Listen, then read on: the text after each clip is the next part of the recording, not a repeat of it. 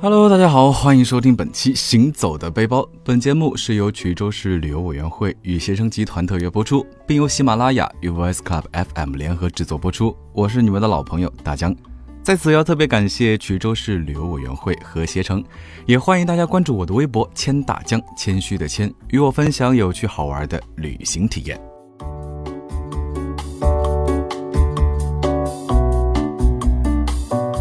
前几期节目呢，大江已经跟大家分享了足够多的衢州的魅力，相信听过的小伙伴们已经按耐不住自己躁动的心了吧？但是唯一讲的不够多的呢，就是衢州当地的特色美食。俗话说得好，一方水土养一方人，在衢州这个人杰地灵的土地上，还孕育出了好的食材和酝酿出了独特的风味。这一期节目呢，是给广大吃货朋友们的福利，前方高能预警。请准备好你跳动的味蕾，跟着大江一起去尝一尝与江南风味不同的衢州美食。还要再提醒一遍，没有吃晚饭的小伙伴们可要 hold 住啦！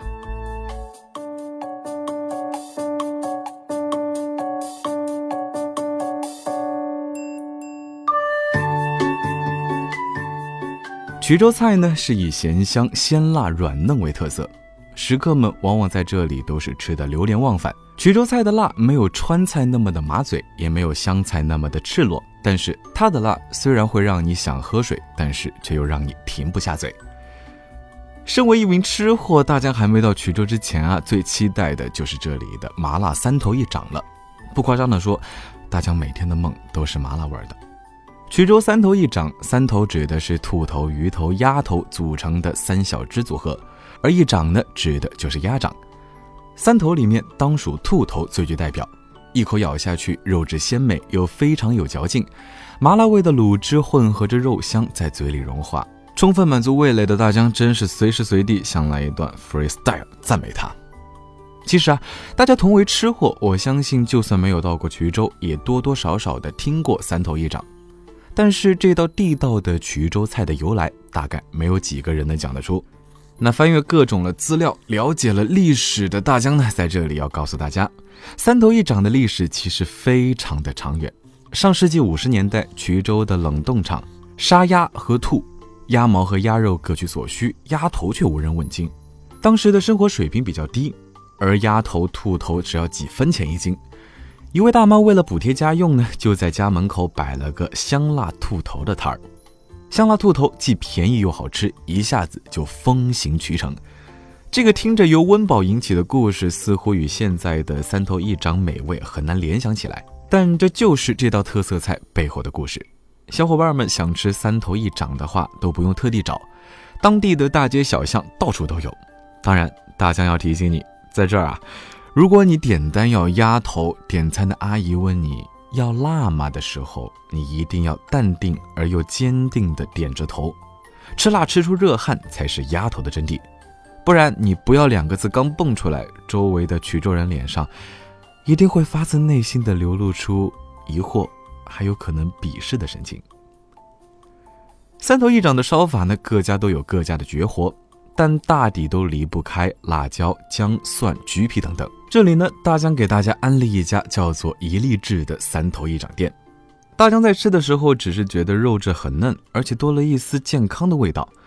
后来才知道是店里在原料里面加入了枸杞、枇杷等二十多味中药。这家店在当地非常有名，很多地方都有分店。那除了卤味香浓的三头一掌，衢州还有卖相可人的剁椒鱼头。街边现烤现卖的烤饼，一口下去都有满满的香味儿和辣味翻滚在我们的口腔，让你胃口大开。这些衢州菜的魅力呢，可不仅仅是如当地民俗一般的火辣，还要够土够味儿。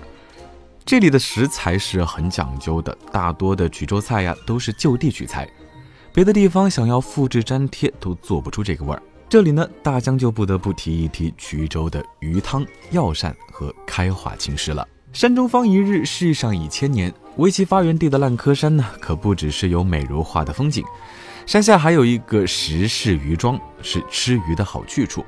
鲶鱼、桂鱼、石斑鱼、老虎鱼，新鲜的不能再新鲜的食材，做法别具匠心。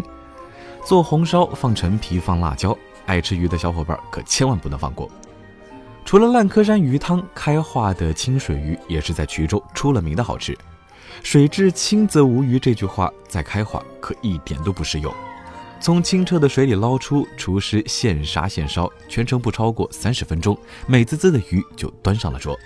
而药王山的药膳呢，花样可就更多了。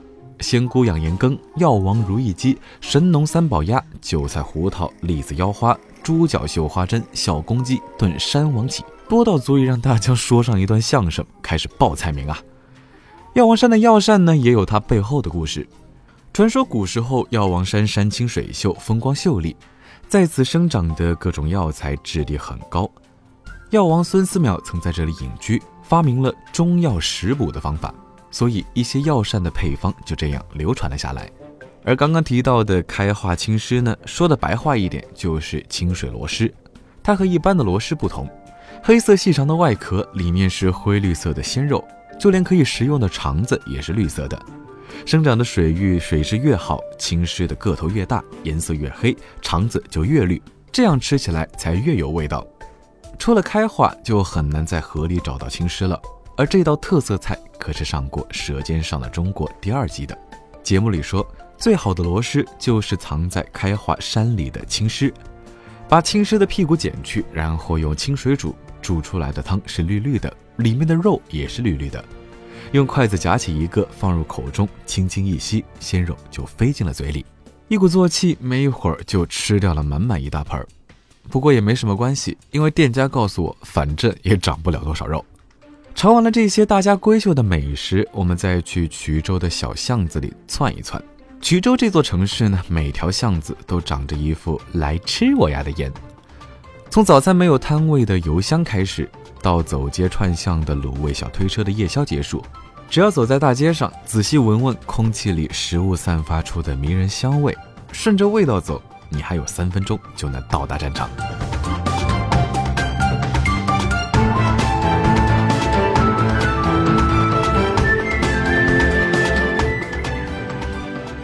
我们可以先尝一尝满是油香味的油炸果。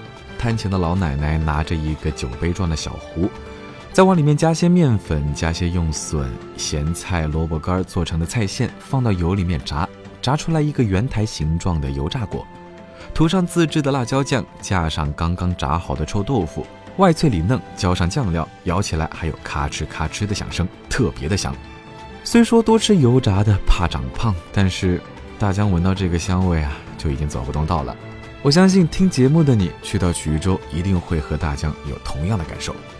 吃完油炸果，咱们转头再吃一份软糯的胚糕。用米粉加酒糟发酵，然后放进蒸笼。过一会儿，热气腾腾的胚糕就出炉了。胚糕有甜咸两种，咸的拌上笋干、肉末，出笼时撒上辣椒和酱油；甜的呢，撒上白糖，稍加食用油。喜甜喜咸的小伙伴们可以各自安好，互不耽误；而咸甜都爱的小伙伴呢，就该尝一尝衢州的麻饼了。皮薄馅多，辛香味素，配料中有花椒、食盐，成为又甜微麻略咸的特殊口味，一口咬下去根本就停不下来。而说到麻饼，衢州当地最有名的就是邵永丰麻饼了。这家创立于清朝的老店能够传承到今天，自然也是有它自己的道理。一边捧着小吃，衢州当地人一边告诉大江：一般知名美食街很少有本地人去，一般心心念念的衢州美食可能在某个白天还没有摊位，而到了晚上就出现在门庭若市的灯火阑珊处。在老衢州们看来，真的美食都是藏于衢州那个九转十八弯的角落里，所以。与其有这个钱去美食街吃，你大可在衢州其他深藏美食的地方吃到膨胀。除了油炸果、胚糕、烤饼，也是衢州人的大爱。周迅周公子呢，就是衢州人。听说他最爱的衢州美食就是这香气扑鼻的烤饼。在衢州街头巷尾呢，总会有一个烤饼摊儿在等着你。烤饼皮很薄，中间的馅是猪肉、葱和辣椒，香得很。在很远很远就能勾起你的食欲。大小呢和上海人喜欢的鲜肉月饼差不多，但是更扁一些。而烤饼的炉子呢也大有讲究，看起来是一个直径和高都在一米左右的大圆筒，开口却非常的小。做烤饼的师傅说，这样可以放尽可能多的小烤饼，把烤饼从开口里放进去，贴在里面半球的表面上烘上一会儿，小烤饼就开始吱吱的直冒油，香气呢也从狭小的开口里窜出来，让人馋得直流口水。那在这里呢，大江要安利你们位于后街巷的余记烤饼店和新河沿一百零三号周叔烤饼，馅儿多皮脆，满足你对烤饼的一切向往。吃完了烤饼，怎么能不再来一份衢州有名的灌肠呢？有人可能要说灌肠太臭，不愿意尝试。但是灌肠的精髓，也就是赖以生存的命根子，正是那一口让人印象深刻的臭味儿。那种三生三世十里飘臭，风一扬臭完整条街的灌肠才是最好吃的。在衢州人看来，那种直接在店门口生生的把臭味炸出来让你闻的店才是正宗的店，而这种臭味也是衢州人最为看重的美食本味。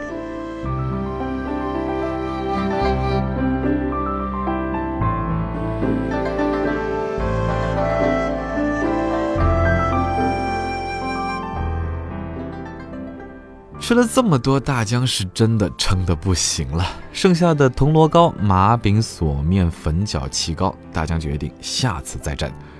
如果在衢州的这几天还嫌吃的不过瘾，那么你大可以和大江一样，多买一些回家继续享受。就比如说龙油发糕，又好吃又是福糕的谐音，有着吉利的象征，吃起来甜而不腻，糯而不黏，是过年置办年货的好选择。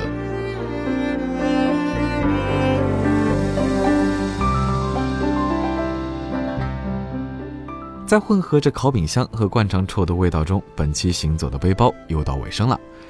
如果说之前你还没有下定决心来衢州走一走，那么听完这期节目以后，再不来衢州走一走，你好意思说你自己是个吃货吗？